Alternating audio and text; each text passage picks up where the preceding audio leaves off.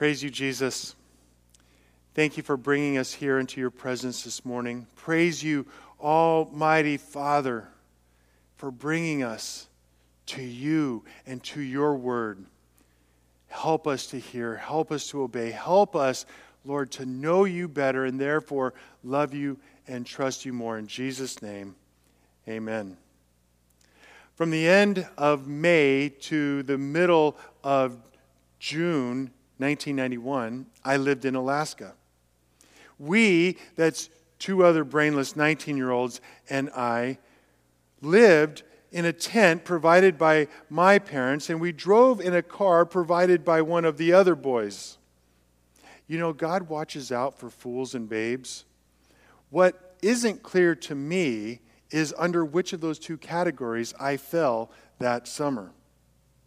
We had so many close calls, including when we were climbing up and over the grapevine the rack upon which we tied everything we owned slid off the top of our 1978 Malibu and landed in the middle of I 5 the fact that I picked up that rack and tossed it off the freeway may be the greatest feat of strength I have ever accomplished, even to this day. Of course, the adrenaline surge I had probably had nothing to do with the Mack truck that was hurtling towards me at 70 miles per hour. Upon our return from our adventures in Soldotna, we came to the driveway of my mom's house, and I was refused entrance. I stank. I was filthy. Everything I had stank. Nothing about me was as it needed to be. I needed to be cleansed. Actually, closer to the truth is everything I brought back with me needed to be burned. The only thing that I was allowed to keep, and keep only in the garage, were the pair of green rubber boots that I had worn. My, my mom handed me a towel and she put me on the side of the house and told me to strip everything I had and land it in the trash can. Only then would I be permitted into the house. Only then through the back door and only then to go directly into the shower. Do not pass go. Do not collect $200. Do you realize people will be refused entrance into heaven because they are filthy? Those who have not been cleansed by the blood of the Lamb are filthy. This is one of the several images God uses for the fact that we are fallen. We are sinful and therefore subject to death in every aspect of our lives. Now, I brought this truth relative to our lostness to the forefront last time I preached. I noted. With miracles, God demonstrates aspects of his victory over our lostness. There are many facets of this reality we live in every day. Every day that speak to the damage of the fall upon our souls. Because Adam and Eve sinned, therefore, every man, woman, and child are sinners. And there are many aspects of our reality that are damaged, that are ruined, that are destroyed. And miracles are very often aimed at correcting or relieving or healing, or in this case, cleansing one or more of these sources of death in our hearts. We were dead in our trespasses and sin. He gave us new life. We were sick. He healed us. We were separated from Him, the source of life, and He separated us unto Himself, made us holy, declared us holy. We were guilty. He gave us pardon. We were slaves to sin. He redeemed us. We were enemies. He won the war for us. We were sinners. He declared us righteous. We were foreigners. He adopted us. We were attacked by enemies far more powerful than we, and He rescued us. We were filthy, and He cleansed us. This week, our big idea is be cleansed. Jesus defeated death. My friends, you cannot cleanse yourself. You must trust in the promises of God for you in Jesus. Therefore, you must trust Jesus miraculously to cleanse you. He is able to cleanse you. He is able to cleanse you because he defeated death. And the story we're examining today is all about the fact that Jesus can and will cleanse anyone who asks him. Allow me to read our passage, Mark chapter 1, verses 40 to 45. And a leper came to Jesus, imploring him, and kneeling said to him, If you will, you can make me clean. Moved with pity, moved with compassion, Jesus stretched out his hand and touched him and said, I will be clean. And immediately the leprosy left him and he was made clean. Jesus sternly charged the man and sent him away at once and said to him, See that you say nothing to anyone, but go, show yourself to the priest, and offer for your cleansing what Moses commanded for a proof to them. But the man went out and began to talk freely about it and to spread the news so that Jesus could no longer openly enter a town, but was out in desolate places, and people were coming to him from every quarter. Today, we conclude the initial group of miracles found in Mark's Gospels. Next time, we begin the controversy miracles, the controversy stories. And these, in this cleansing of the leper, fits very neatly between these two sets of narratives. Jesus is able to miraculously cleanse a leper and at the same time to wade into this controversy about Moses' law. Now, next time, Jesus will miraculously demonstrate his ability to forgive in spite of the lawyer's objections. But here, Jesus gives a nod to the Old Testament law in such a way that this man will be able to enter community life again. He will be able to touch people again. He will be able to enter life in this world, but also into the next forever. For that, we need to praise Jesus. We need to praise Jesus. Why? Because Jesus reached down from heaven to destroy the effects of sin. Jesus reached down from heaven to destroy death in all of its manifestations. Jesus reached down from heaven to destroy all that keeps us from having life and having abundantly. Praise Jesus. Jesus reached down from heaven to destroy leprosy. So today, be cleansed. Jesus defeated death. Let's open up our passage by reading verses 40 to 42.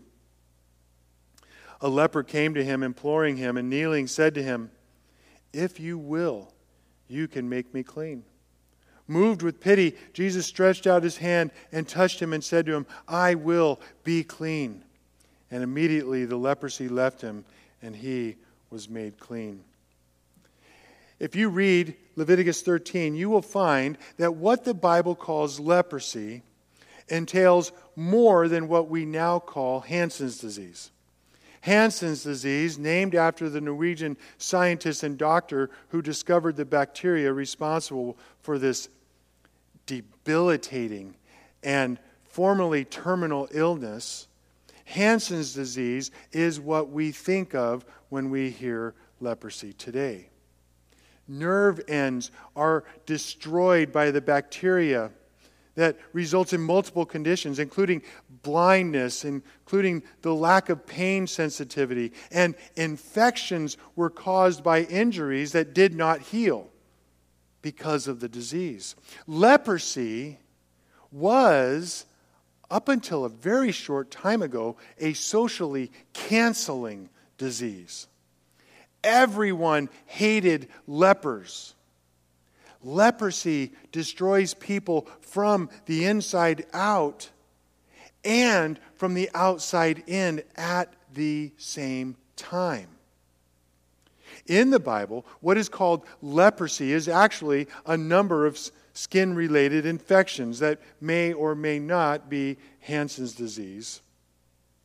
But all of these skin infections make a person canceled. They make them social outcasts. They bring this person death of community. No touch, no hugs, no love. Now, there is one instance of leprosy being healed in the Old Testament. It is Naaman, the Syrian army commander. By the way, 2 Kings chapter 5 is my daughter's favorite story in the Old Testament, I think, because it features a little girl who loves Jesus more than she hates those who took her from her home. I love both of these girls. Now, death, death is what leprosy brought. Death is more than the halting of the human heart in breath. Death is more than the ceasing of the brain waves that marks clinical definition of death that we use today. Death is the curse of the fall.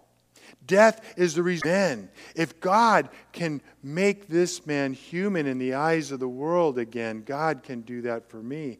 If God can do that for my father's son, he can do it for you. It's absolutely essential to understand in every one of Jesus' healings, in all of them, the healing, or in this case, the cleansing of the disease, is intended to point to the reality of healing or cleansing of the spiritual disease. Jesus saved this man's soul, or at least wanted to. Be cleansed. Be freed from the burden of your leprosy and be freed from the burden of your sin. That all did not receive this second blessing of the forgiveness of your sin is not the fault of Jesus. You and I are intended to see Jesus do the physically impossible so that you and I would see that he could also do the spiritually impossible. Now, unfortunately, our culture is brainwashed to believe that there is no such thing as sin. Or in the church, we are hypnotized to believe that my sin really isn't all that bad after all. Baloney, hogwash, not true.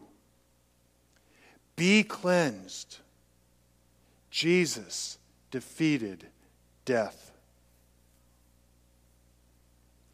One of the most devastating aspects of leprosy in the Old Testament is that one became unclean. He or she was unable to participate in the normal religious ceremonies. Now, there were accommodations, there were ways to plug in, but it was not the same.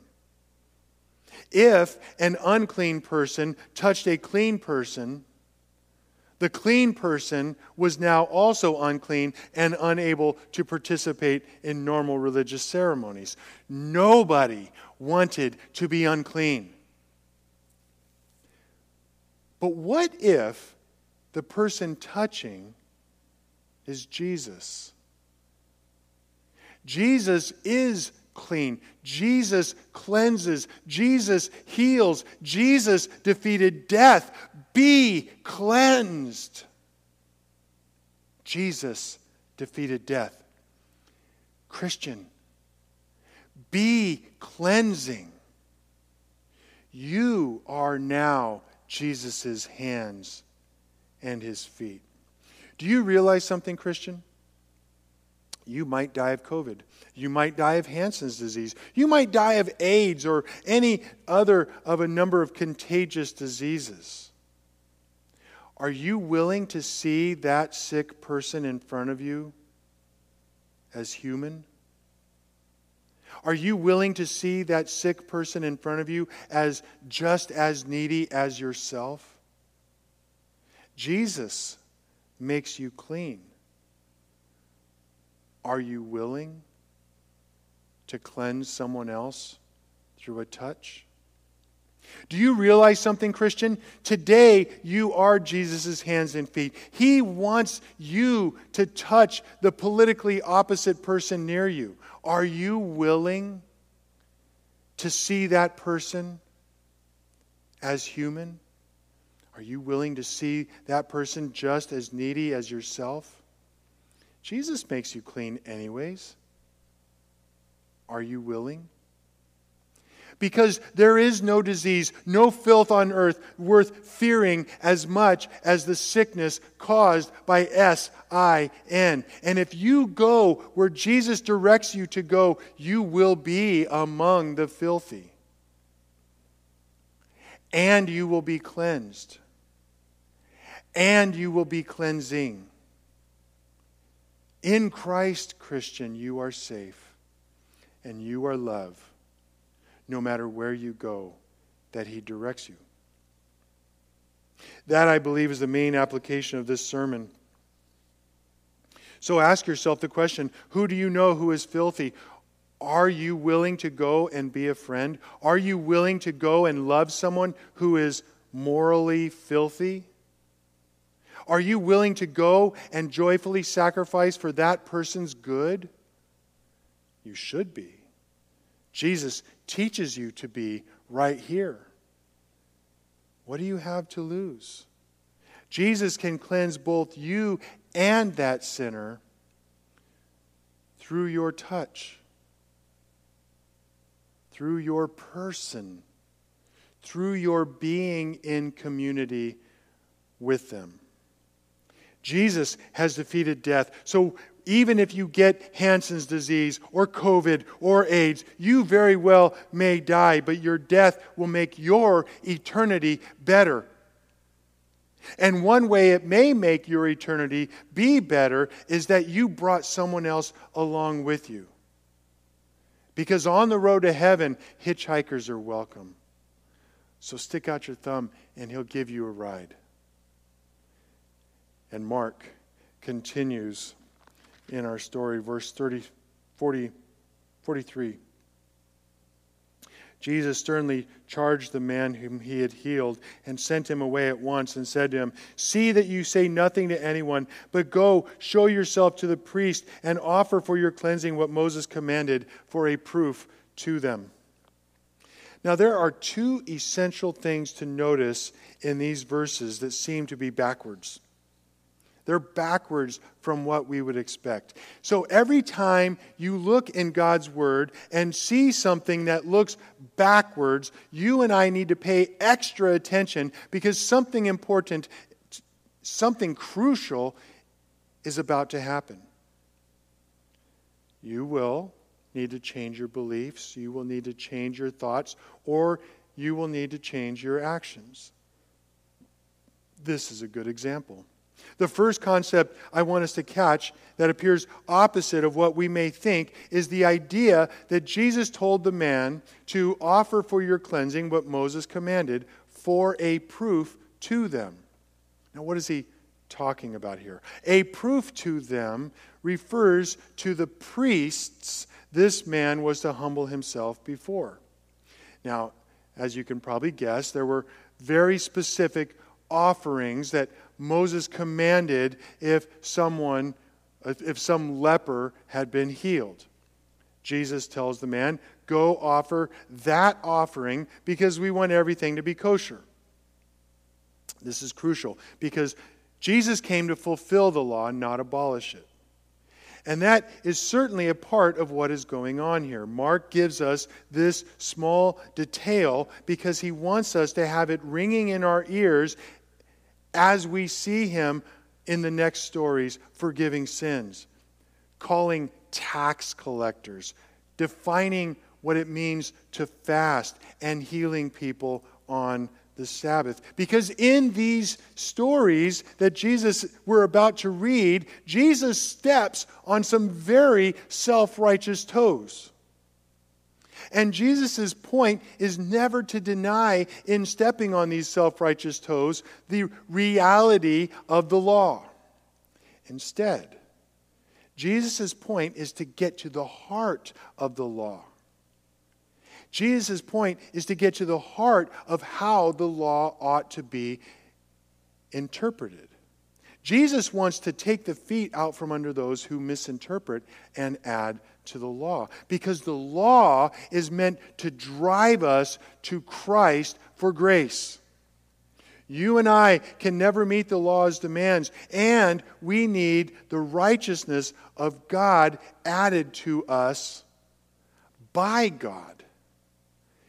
I get this among many places in Galatians chapter 2 verse 16 we know that a person is not justified by works of the law, but through faith in Jesus Christ. So we also have believed in Christ Jesus in order to be justified by faith, in order to be declared righteous by trusting the promises of God in Christ and not by works of the law, because by works of the law no one will be declared righteous.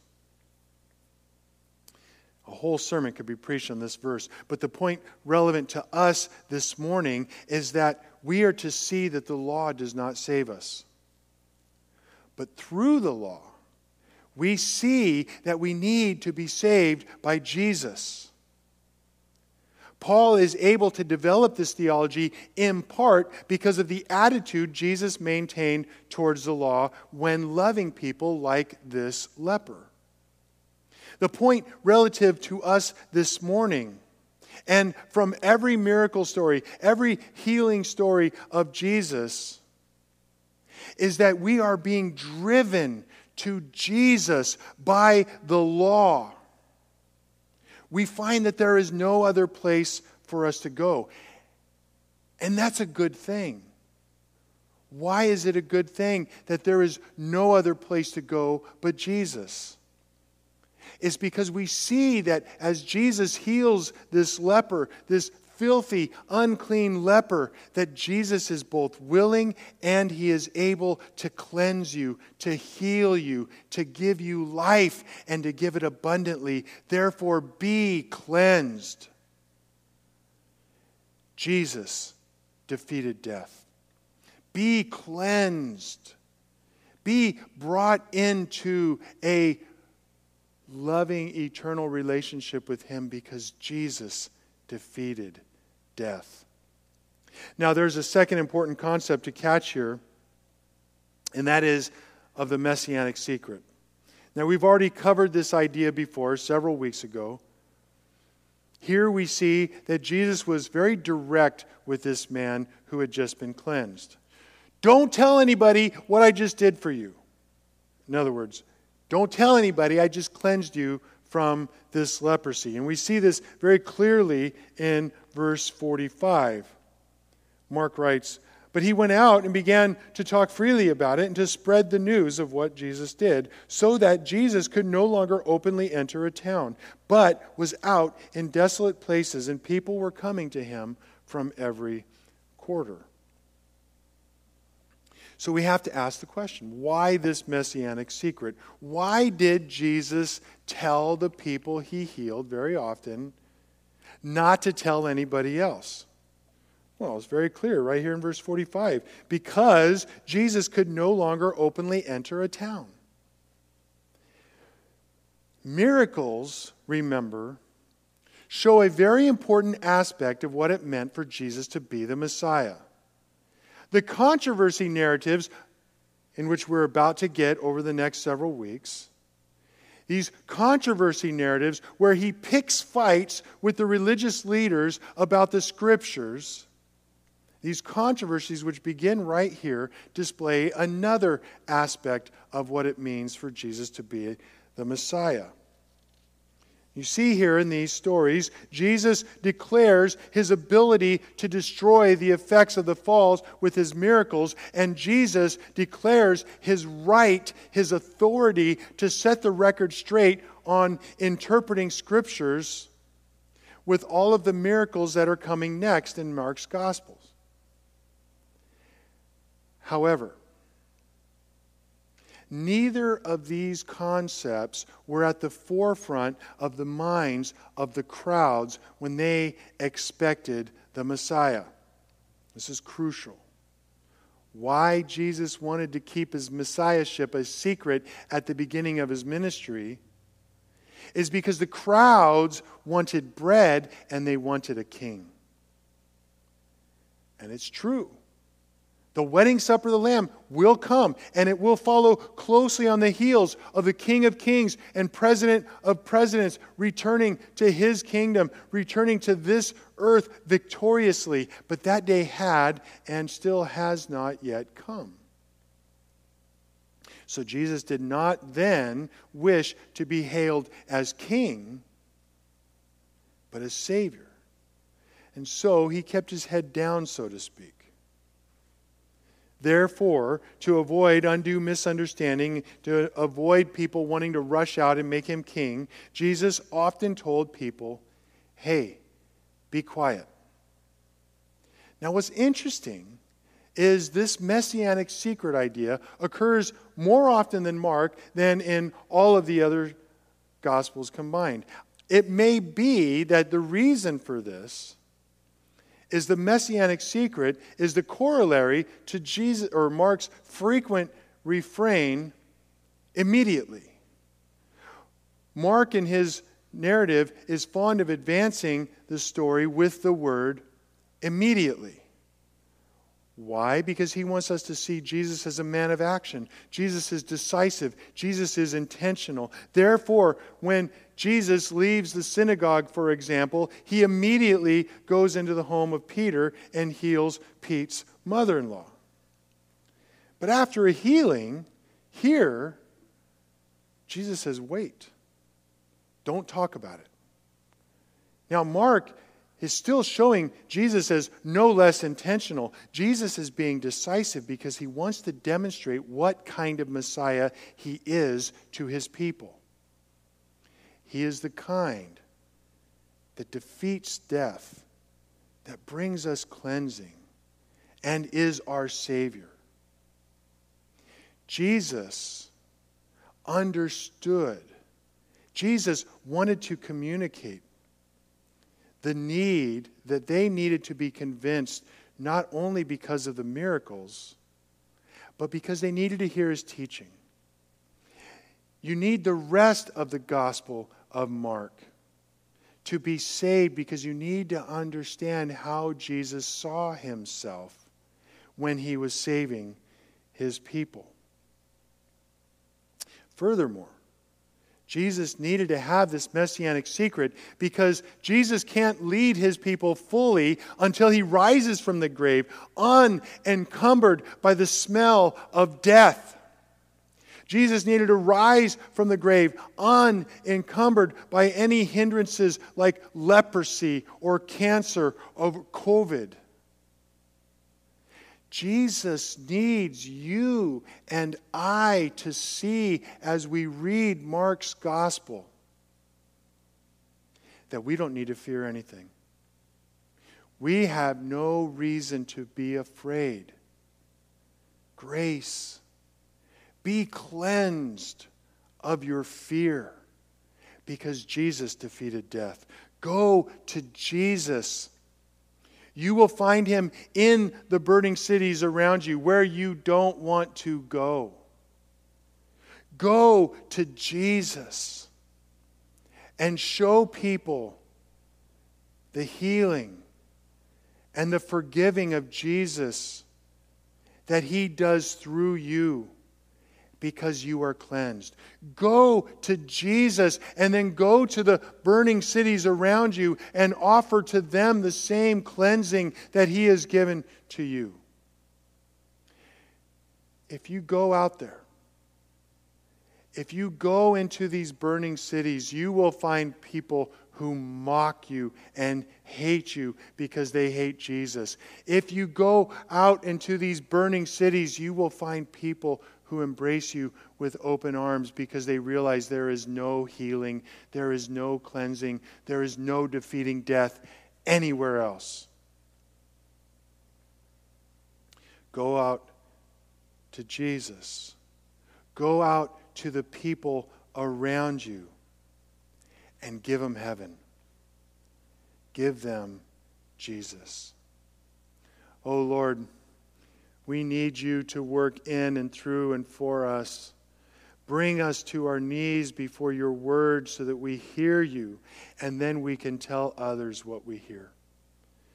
Jesus, bless us, not because we want to hoard your blessings, but because we want to pour them out on others, because we know that you will bless us more as we are that hose that brings living water to the burning cities around us. Bless us, Jesus, so that many others will find us as hitchhikers on the highway to heaven and will join us there.